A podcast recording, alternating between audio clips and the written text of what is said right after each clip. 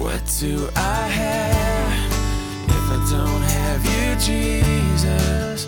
What in this life could mean anymore? You are my rock, you are my glory, you are the lifter of my head. Hi, and welcome to the Rocks Podcast. The Gospel according to Matthew was written by a former tax collector who was transformed by the power of Christ. Instead of keeping records for Rome, now he would keep records for God, carefully recording all that Jesus said and did. Matthew references more than 60 Old Testament prophecies, proving Jesus is indeed the promised Messiah. Jesus really is who he claimed to be, our Savior and soon returning King. Now let's join Pastor Ross with our verse by verse study through the Gospel of Matthew. Alrighty, good morning. It is that time to make our way back to Matthew chapter 7, where our Lord and Savior is finishing up uh, his sermon on the Mount. He's making some uh, concluding remarks. We're going to pick up there around verse 13 again. And uh, we're going to ask the Lord for his grace now in a word of prayer. Now, Father, with these intense, dramatic words and images, so serious and some of them so frightening, God, we pray for discernment to be able to hear what the Spirit is saying and put those words into practice. For you have warned us not to be just a hearer of the word and deceive ourselves, but be a doer of the word, to be blessed and a blessing to others and a blessing to God. It's in your name we pray. Amen.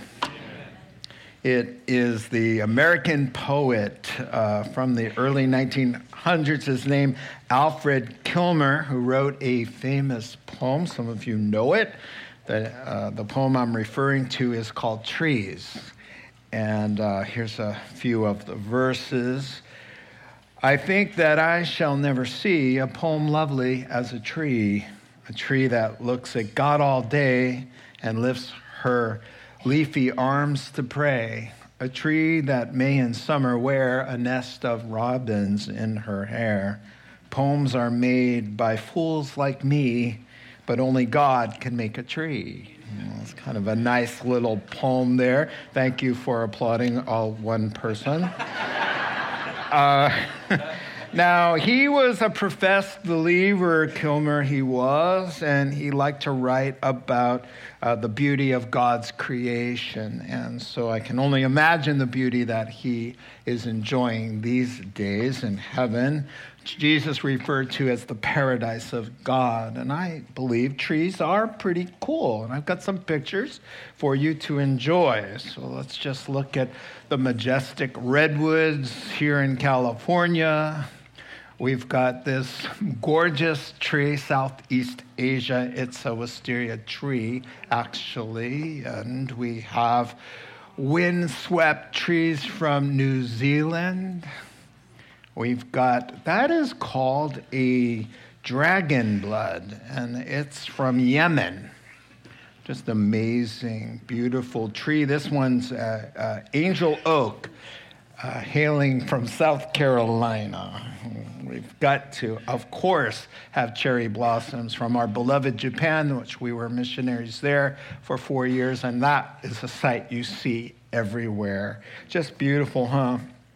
And then we'll end with the California orange tree, fat and sassy and delicious and wonderful. And I think that I shall never see a poem as lovely as a tree. Unless, of course, it's diseased or unhealthy or dead. Um, in that case, you've got a tree that bears this kind of fruit, quite the contrast between the lovely slides that preceded this one and the image of diseased, bad, worthless fruit. And so, yes, quite the contrast indeed, a contrast that the Lord Jesus Christ is going to make here in his conclusion, the Sermon on the Mount. Two trees he will talk about, among other things that the two trees will stand for two kinds of people the healthy, vibrant trees with lush leaves and fantastic fruit that you just saw, that will stand for genuine disciples, the real deal, real saved people, Christians, who follow Jesus and obey his teaching. The sick, diseased trees, empty and void of life with nasty, worthless fruit on them, Jesus will call false teachers and those who follow false teachers fake followers or false Christians. Now, he's going to make the point hey, don't be deceived, you will know them by their fruit. And that is a very famous saying, and that is the stuff of this sermon. Now, you'd never mistake a diseased tree, a bad tree, for a good tree if you were watching those slides. I mean, how would you get them mixed up? And Jesus is going to make that point. How could you? It's pretty obvious. Uh, it does get tricky sometimes, some seasons in life, but give it a little time, and what's on the inside will come out uh, for all to see and know. And so Jesus is going to conclude, as we've been seeing, his great sermon on how to get to heaven uh, with looking for a response. And he's going to say everybody has two choices, and he's going to use three metaphors to show that there are only two choices. One choice is his way that ends in heaven, or the world's way that ends in hell. And so he's going to take three metaphors, as I just mentioned, uh, two kinds of roads. One is wide and easy and uh, tolerant, and you can do whatever you want and popular, but the problem is it ends in eternal destruction. He said there's another road, his way, that he's the gate, the narrow path that leads to life. It's a disciplined way, it's a tough way, but it opens up quite nicely in the paradise of God. And then he talks about two trees, and he's going to uh, show the difference between the real thing and that which is false and lifeless. And then two builders. And we're going to be looking at the two builders and the kinds of houses that you can build one on sand and one on the rock foundation. But these three, they fit together because it's all part of his conclusion. So, for our purposes, we're looking at just the two trees that are kind of nestled in between the road, the two roads, and the two builders in the house. And so that's what we're taking a look but I think it's good to read the whole ending again, as we did last time, just for a full impact of what he's saying, because these truths all work together. They're all dovetailing to say really the same thing. The path of Christ leads to heaven. Without Christ, you're going to be lost.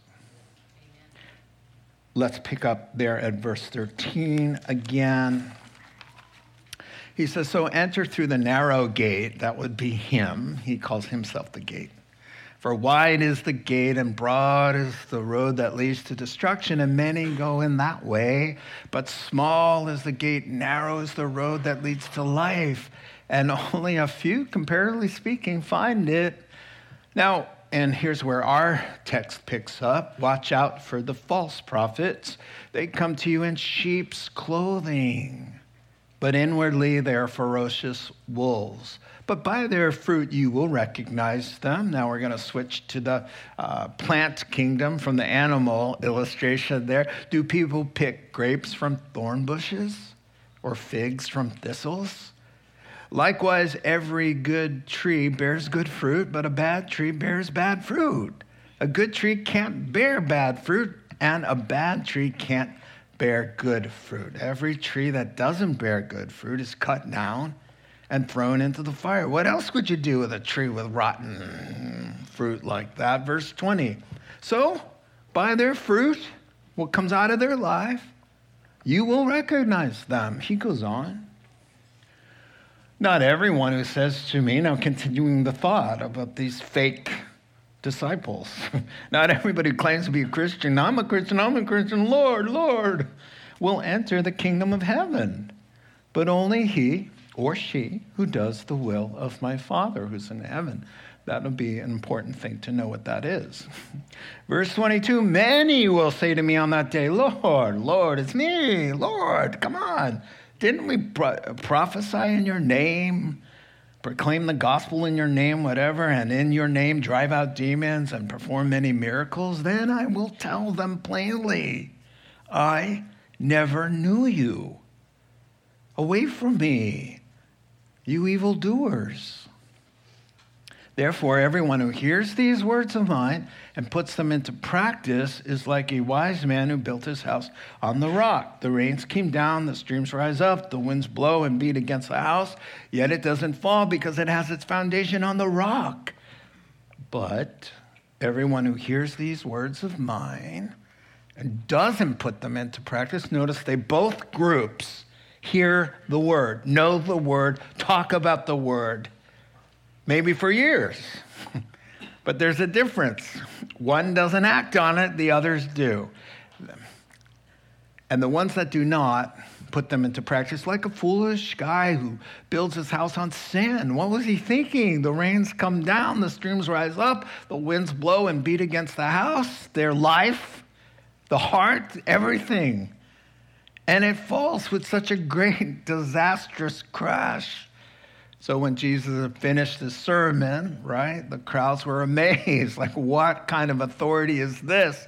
Not like the everyday rabbis. And so there's the text in its entirety. And like I said, we're concentrating on a tale of two trees that uh, starts out really with a, with a sheep that cried wolf or a sheep that cries like a wolf because guess what? The sheep is really not a sheep, but a wolf. And so we'll isolate that text now for you, the trees that get started with the wolf's howl there. Uh, verses 15 through 23 are consideration, and we're going to walk through this important passage. Listen, this could be the difference between heaven and hell for somebody in this room or listening to my voice. These words are so important in a world that offers a thousand spiritual paths and all roads lead to God mentality when Jesus is saying, no, they don't. The gospel is being mangled and deconstructed. And false teaching has infiltrated the Christian communities at alarming rates and alarming uh, welcome. What you believe will determine where your soul spends forever. So these are important words. It's dramatic and scary. Let the scary scriptures do their important work. Uh, the Bible says, examine yourself to see if you're in the faith. That's 2 Corinthians chapter 13, verse 5. So it's an uncomfortable thing to examine ourselves, to look around, to use some discernment, but it's necessary. So we're walking through this passage that starts uh, with verse 15. We'll walk our way through to the end of just this paragraph. Uh, note takers, I got four ideas here for you, coming at you from top to bottom, okay? Number one, or oh, we're going to run into a timeless warning about false teaching. From the dawn of time, ever since there was truth, the devil has come against that with counterfeit information. So, a, a timeless warning. Number two, a disturbing description about fake teachers and the way they deceive.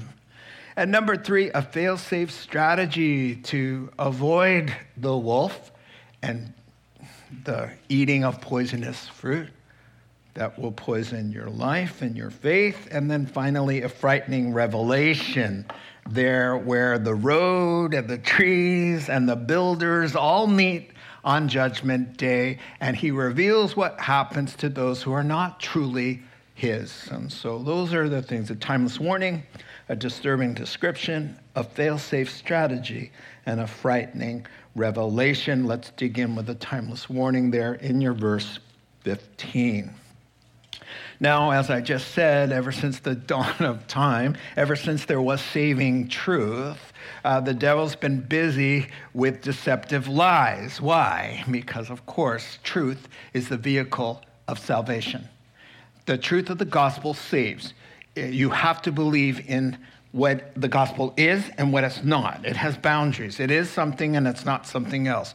So if we can manipulate that enough, then the gospel that is the power of salvation, if you change it, it's no longer what it was. So it's no longer the power of salvation because it isn't the truth anymore. And so that is why we have these timeless warnings from the jump because we have a God who wills that none perish, but everybody come to the knowledge of the truth and be saved. And he has an adversary called the evil one.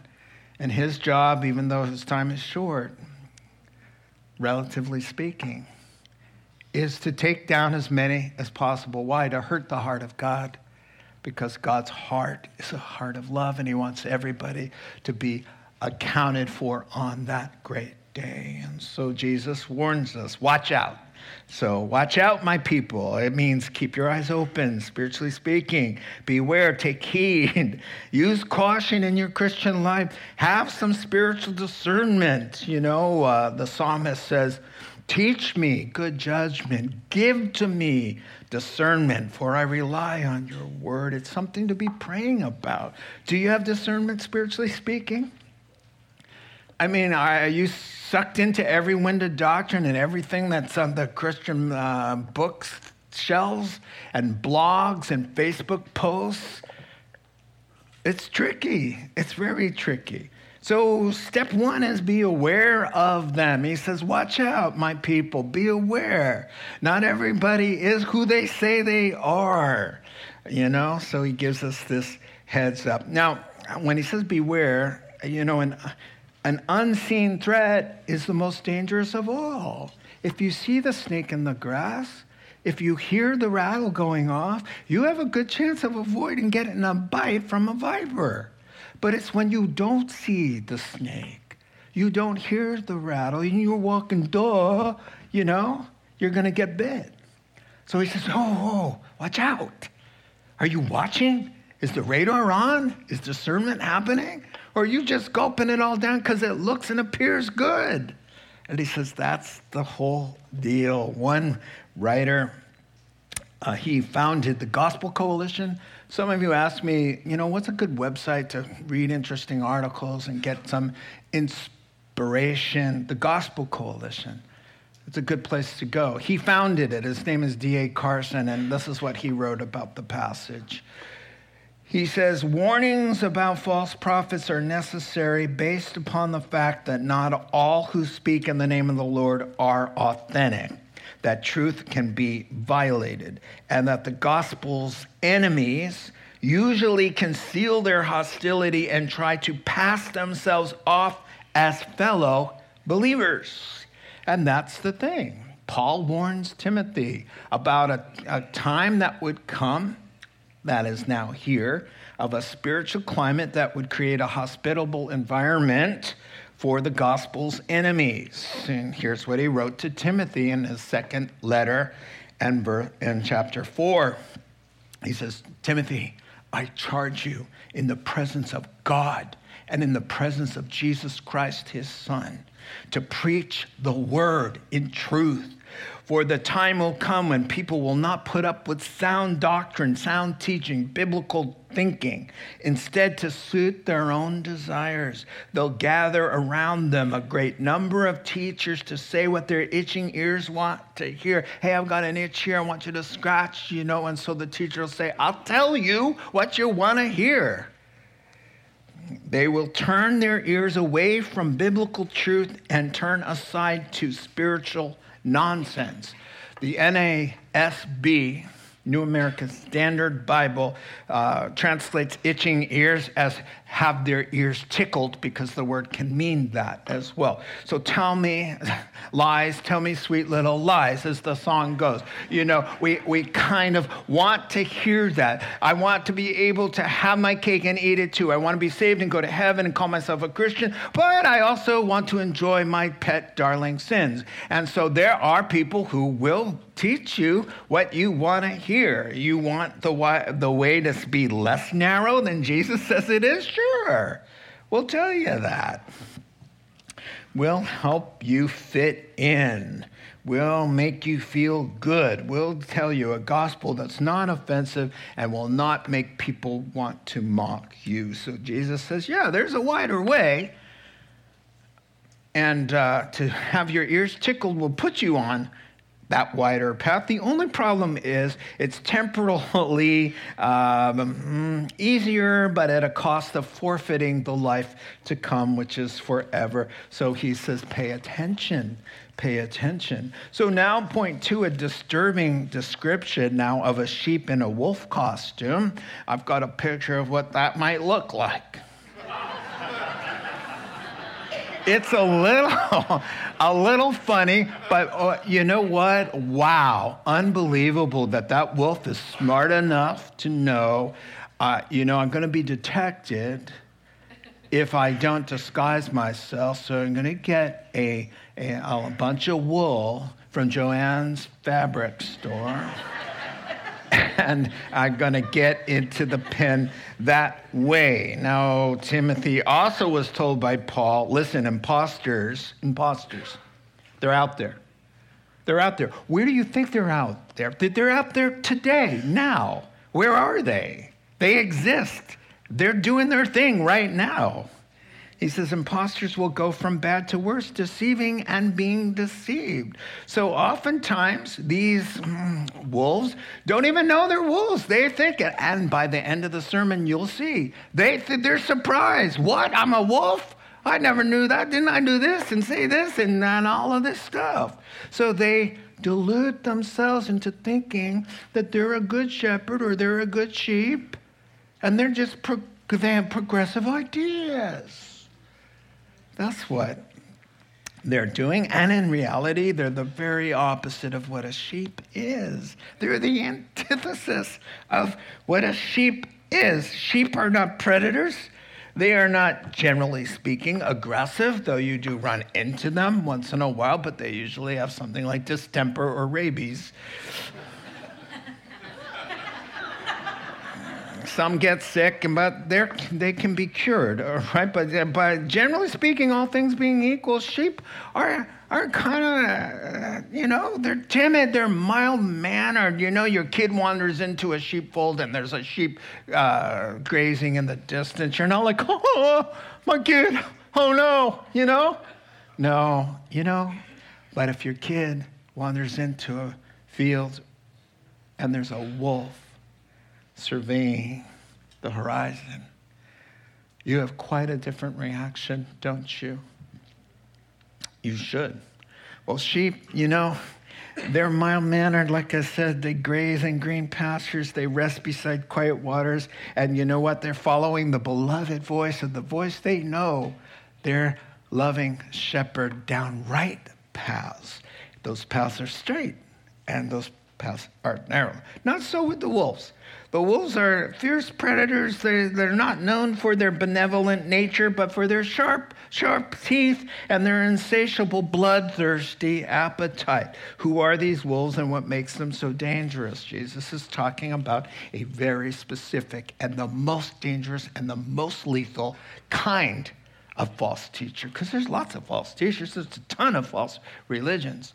But this kind, Jesus says, is different. This is what I want you, my people, to really pay attention to. And he calls them out, right? There's false religions for every day of the month. He's not talking about that. There are world religions worshiping other deities, advocating other spiritual practices. There's a plethora of pagan religions, all sorts of things with idol worship in the world, cults and new age ideas and spiritual philosophies. Oh, my word, thousands upon thousands, right? He's not talking about that. Watch what he is talking about. He's saying, here, the wolf is disguising itself as a sheep. In other words, it's one who attempts to alter the truth in the sheep pen. And an effort to be accepted within Christian congregations and uh, as a Christian themselves, teaching things consistent with Christianity. That's what they want to be perceived as doing. Now, a Muslim who's on the corner, I ran into a Muslim in San Francisco passing out leaflets, doing what we do, proselytizing. got into a conversation with them. But he's not a wolf in sheep's clothing. Jesus is not talking about that because it's very clear. He's not trying to pass himself off as a, as a Christian. He's telling you, I'm not a Christian, I'm a Muslim. And this isn't what I'm offering you is not Christianity, it's distinct from Christianity. You guys get saved by just trusting Jesus and doing nothing but trusting Him. Uh, and Allah, you got to do five pillars, man.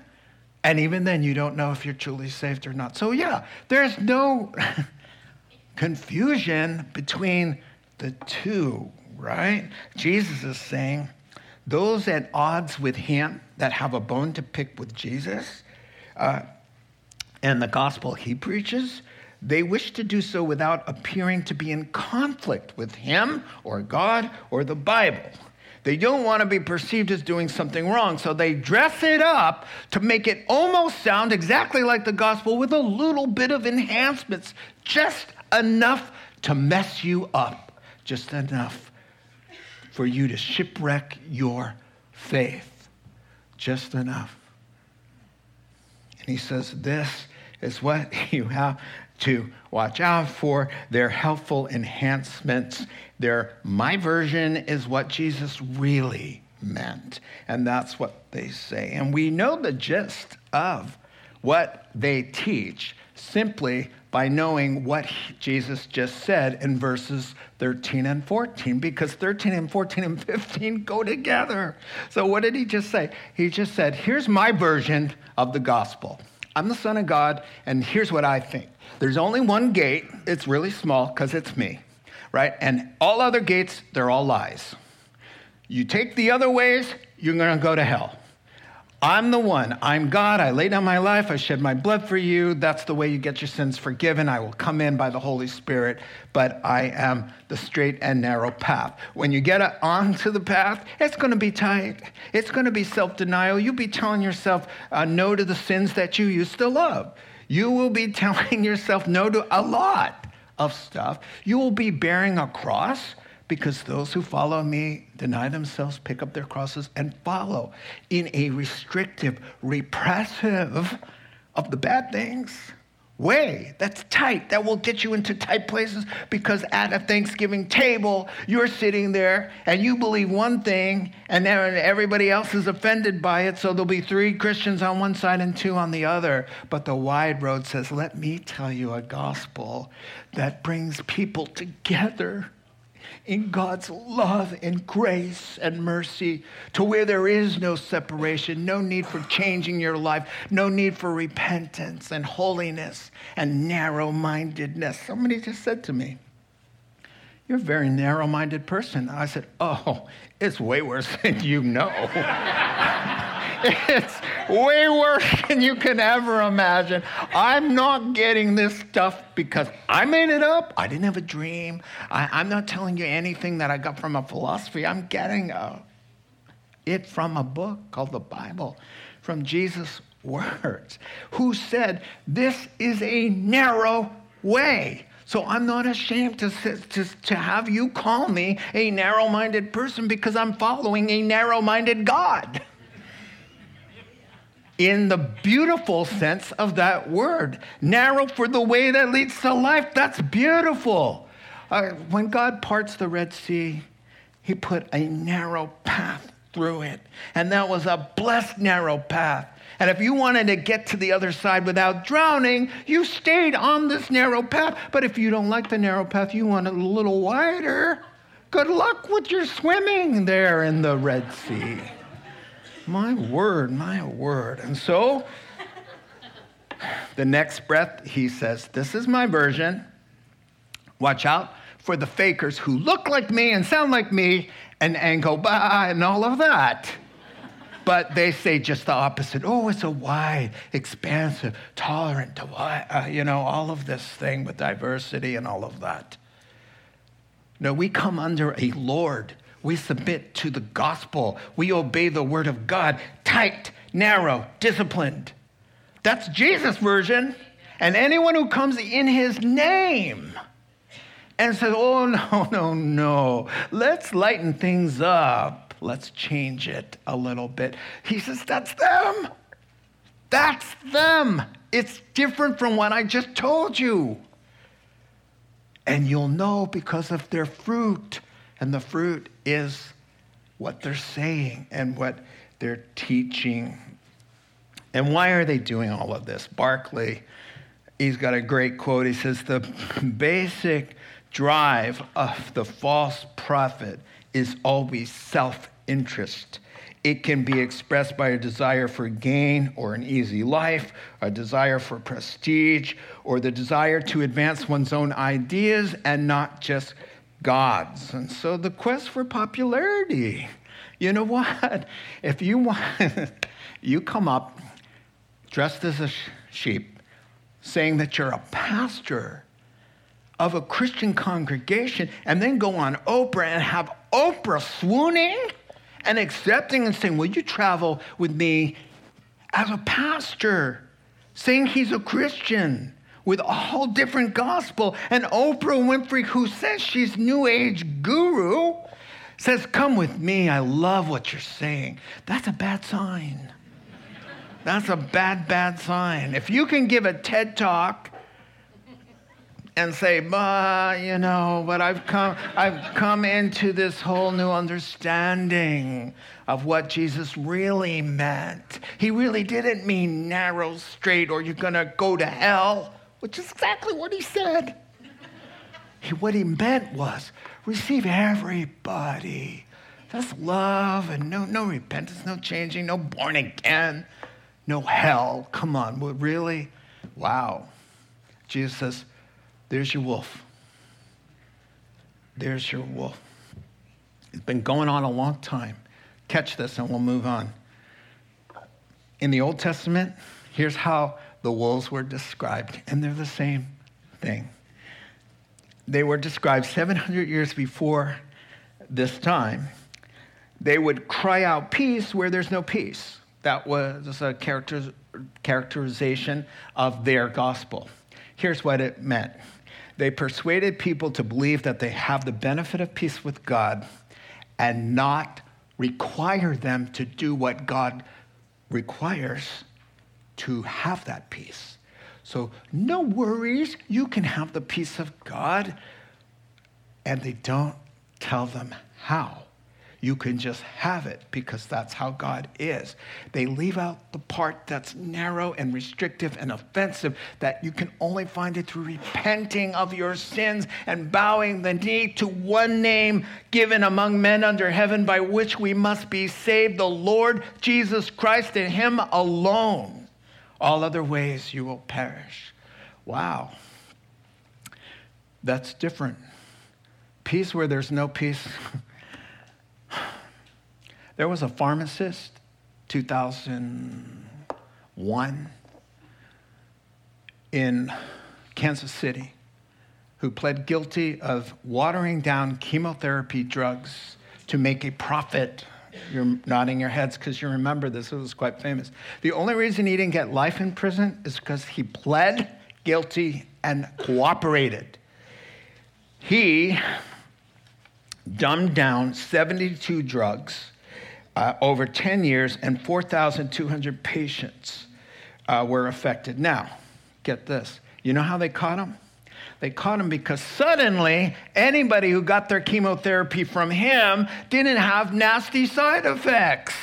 Where were all the side effects? And suddenly, an alarming uh, survival rate drop off, but only tied back to him, and they nailed him. All for money.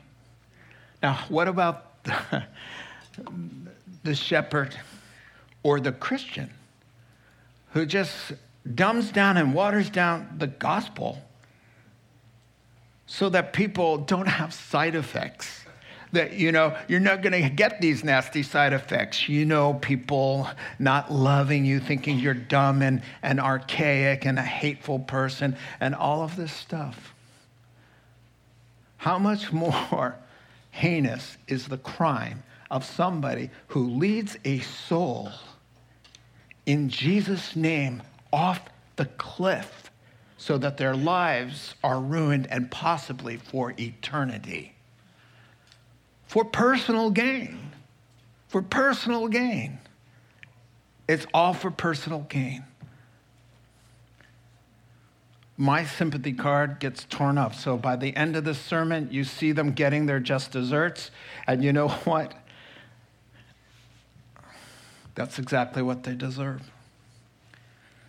So much for the wolves. Let's go on to point three. A, a fail safe strategy will examine, well, is to examine their lives, inspect the fruit on the tree, uh, and it's repeated twice in 16 and verse 20, as you will see there. Yeah, you see that? And so, yeah, he says, inspect that tree there. Um, look closely at somebody's life. You can only fake being a, sheep when you're not one so long.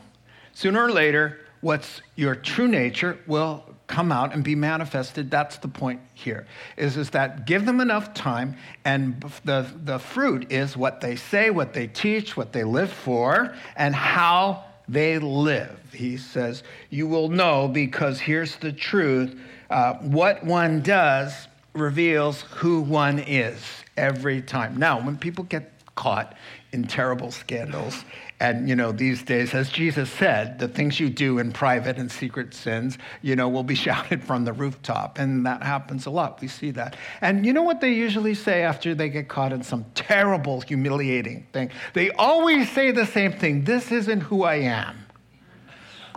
This isn't who i really am. Well it may not be who you wish you or uh, it may not be who you want to become someday, but right now, guess what? You did it because that's who you are. That's the kind of person you are.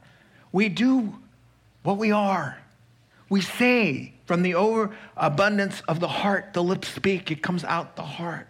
And sometimes you just have to turn up the heat of somebody's life to see suddenly, or give them enough time. And then suddenly we see, oh, how long has that been in there? Right? So life takes a nasty turn. They didn't see it coming. There's a little pain, there's a little heat, and out it oozes. There it is. Now, Christians, when that happens, we repent. And it does happen to us a lot. But in this case, he says, You will see the rotten fruit for sure, and then you will know. And so he says, Listen, isn't it obvious? He goes, uh, You'll always know the kind of vine it is by what's growing on the vine. So uh, here's a vine. And oh, you could say a lot of things grow on a vine. What possibly, what kind of vine is it? Give it a little time. You guys have some patience. And then bam. Oh, yeah, well, that's what I thought it was. And sure enough, guess what? You gave it enough time and it produced from its inner nature what it truly is. It couldn't hide it very long. And so he says, listen, sweet grapes from grapevines, figs from fig trees, thorn bushes produce thorns, thistles present uh, thistles, and the outward will manifest according to the inner nature. Plant kingdom and human beings as well. In fact, he says this principle is so set in stone, it's impossible for thistles to ever produce figs. And it's impossible for a good, healthy apple tree ever to produce thistles or something poisonous. Now, once in a while, of course, the New Testament makes room for the occasional blight or fungus or mold or some kind of disease that we get seasonally, which we do. If anybody says that they have no sin in their lives, they're a liar, the Bible says. So, yeah, we, we got a few bad apples here and there, but they don't characterize our lives or dominate. Our sin and unbelief that we struggle with, it doesn't characterize us. Rather, we're characterized by obedience and holiness and good fruit and love and joy and peace and patience and gentleness and goodness and self control. The fruit of the Holy Spirit, sap that is within the heart of every believer, right? So if you have more sin, than the Savior, if you have more sin than, uh, than, than uh, more self than God, you have to start wondering what kind of sap is flowing around in there. I hope that it's from the Lord. John's thing in his first epistle, he says, listen, about no good tree bears bad fruit. He says, No one who lives in him, here's the tense of the verb, keeps on sinning. No one who continues to sin has either seen him or knows him. No one who is born of God will continue in sin because God's seed remains in them. And they cannot go on sinning because they've been born of God. There's new life in there that prevails and dominates. And so he says, listen, consistent, remaining. People who say, I'm a Christian, and yet they remain in their sins. Nothing's changed. He says, watch out, man, because you're deluding yourself. Check your branches. That's how you'll know. Listen to what's coming out of your mouth, the thoughts going through your head. Watch what your hands are doing, where your feet's taking you. Don't find yourself deceived on that great day and find out, whoops. Let the Holy Spirit, the Holy Spirit will characterize a Christian life by Christian behavior. If anybody claims to know Jesus, 1 John chapter 2, he must walk as Jesus walked. That's the way it is. That's called the narrow path, right? So the bad tree makes the bad fruit. What does the fruit look like? Well, it promotes controversy and division. It brings confusion. This is the fruit. He says, watch out for this fruit. When you seek controversy and division and maybe immorality or a life that doesn't pray or submitted to authority of God's word, that's a big one. That's a piece of rotten fruit that says the Bible. Come on. It's just a story. Yes, it's a good story and we can get a lot of truth from it, but it's not the authoritative, literal word of God. That's a piece of rotten fruit right there. And Jesus says, Oh, you see the fruit? See the fruit? Then you know. You can't listen to that anymore. Now, he says that kind of fruit accompanies that kind of person. And he says, You know what happens to a worthless person like that who resists the grace and the love of God? In the end, chop, chop. And, he, and it's, it's a disaster, Jesus says, for those kinds of people. Now, before you think unworthy thoughts of God as some kind of maniac who goes with an axe wielding in and chop, chop, chop and throw them all in the fire, listen to me. Speaking of trees, the cross has a nickname. It's called the tree. And God Almighty has a Son who's with him from eternity because it's Father, Son, and Holy Spirit. They are one. And He sent the second person of the Godhead into the human race and hung him on a tree. For who? For the wolves for the imposters, for the thugs, for sinners like you and me, for bad guys who don't love him or appreciate him and want to um, commit mutiny. Get rid of him so we can live my own life as if I birthed myself, as if I sustained my heartbeat, as if I got here by my own will. We are all here because God thought us up and said, I would like you to be a part of my world. And all I ask is that you acknowledge that and bow your knee and serve me, since I'm the author of life and the sustainer and creator of yours. And for those who say, who spit on God hanging on a tree, who trample over the gospel and say, whatever, I'm going to do it my way. I'm basically a good guy. Yeah, sympathy card. I'm sorry. What is left for God to do with these people? What is left?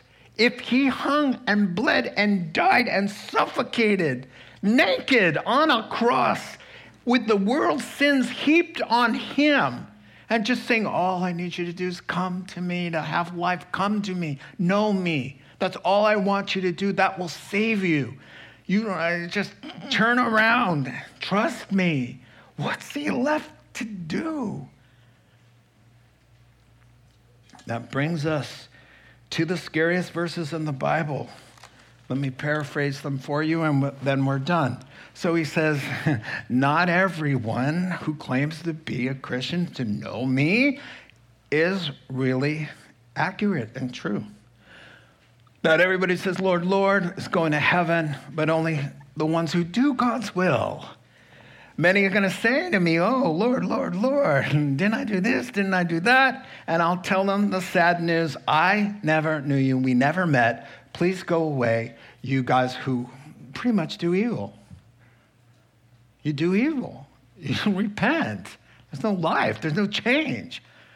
You, you go on in your sins and you lived in your sins and you died in your sins. and you didn't have to, but you did.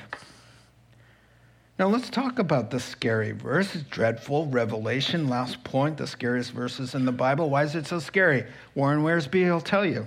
Warren Wiersbe says this It is possible to learn religious words and a vocabulary.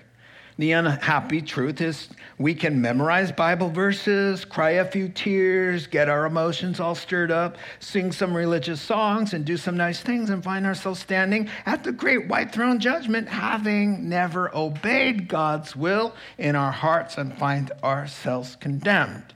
That's scary. How easy it is to deceive ourselves. Do you know how many millions of people go to church, especially higher church? Every Sunday, millions and millions and millions, and their hearts are untouched. Billions and millions of people could say, Didn't I pray? All these repetitive prayers. I spend hours every day repeating these prayers over and over again, singing hymns in church every Sunday of my life. And in the morning, I would visit churches for a service for an hour every single day. There are millions of people like that who their hearts. There's no born again, there's no life, there's just religion, religion, religion, good deeds, good deeds, good deeds, without the blood of Christ. So he says, on that day, oh, by the way, take a look at this. Jesus, this carpenter, grew up in a town with other people, went to rabbis, uh, went to Sabbath school with the rest of the kids. He's claiming to be the one sitting on a throne who makes a judgment on the entire uh, world of men's souls, that he is the final authority for the destination of all men and women. Look at that claim. He's claiming to be God because only God does that.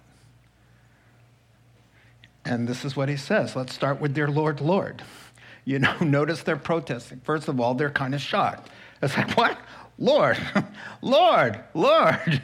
You know, it's uh, fervency, it's shock and dismay, it's desperation, uh, it's surprise. 75% of Americans say that they claim to be Christian. 75, Google it. 75%, I'm in this business. I go to the gym, 75% of them are saved. I don't think so. Uh, how about at your schools and your workplaces and in your families? Are 75% of your families? Uh, there's gonna be surprises because it's so easy to think I'm basically a good person. I give you the shirt off my back. I've made some donations. I go to church. And Jesus says, Whoa, it's not the claim, it's the life. James chapter 2, he says, Listen, all of you who say, I believe in God, I believe in God, I believe in God. He says, The devil believes in God, and he's not saved. So he says, Don't tell me you have faith. Show me your faith by how you live. And Jesus says, That's the winning ticket. It's from the heart, it's from a changed heart that, that makes a changed life. There's moral transformation on those branches of the saved tree. And so it's not the claim, it's the life. And he says, only those who do God's will. This is not rocket science. You'll be happy to hear this. What is God's will? Because whatever it is, it's the difference between heaven and hell, doing God's will. What is God's will? That you believe in Jesus and that you come to him and that you repent of your sin and bow the knee and make him Lord. And let the Holy Spirit come in and cooperate with the Holy Spirit in doing Christian deeds not your own deeds, Christian deeds that are born and enabled by the Spirit, the new Spirit that comes into you. That's what doing God's will is. That's what they missed. They got everything else except actually bowing the knee in their hearts, letting Christ be Lord and becoming born again. So for them, the born again ones who do the Father's will. The way was narrow, the tree had fruit, and the house has a firm foundation. They enter heaven at the end unjudged because their sins were judged. It's called double jeopardy. If you already pay for your crimes, you can't be, uh, you cannot be litigated again for a crime you've already paid for. And guess what? We paid for it through Christ. So we don't get judged because someone got judged for us and we accepted the deal while we were breathing. But these guys, they're in trouble. So they're standing there. They pretend their protest gives them away for their foolish logic. Here's their logic. Didn't I do this powerful, wonderful thing? Didn't I do that? Didn't I do this? Didn't I do this religious thing? Didn't I do that religious thing? And I tagged your name in there. I did it all in your name, right? And no, didn't we preach in your name, cast out demons in your name, had miracles happen in your name? When a Christian thinks about his own life, whether he's truly saved, that is not the way we think. We think, didn't I trust in you and what you did for me on the cross? Didn't I repent of my sins? Wasn't I being morally transformed? Didn't I have the Holy Spirit in my heart? These are the things that we, we start thinking about what He's done for us, not all the things we did for Him, supposedly. One writer said about those things that they claim to have done, I love this. He said, There's some speculation as to whether these claims of theirs are even true. These are those who deluded themselves into thinking they were tried and true believers their whole life. Surely their assessment of what kinds of things they were doing for God has the same sort of twisted, warped understanding. And so, whether or not God was actually honoring what they did, I don't believe them for a second. They're lost, they're liars, they're fakers. So they're telling God, oh, didn't I do this and didn't I do that? And weren't you impressed when I did that? And pow, I just spoke and demons leapt out. So that must mean, and Jesus says, hey, one thing you didn't do is you never met me.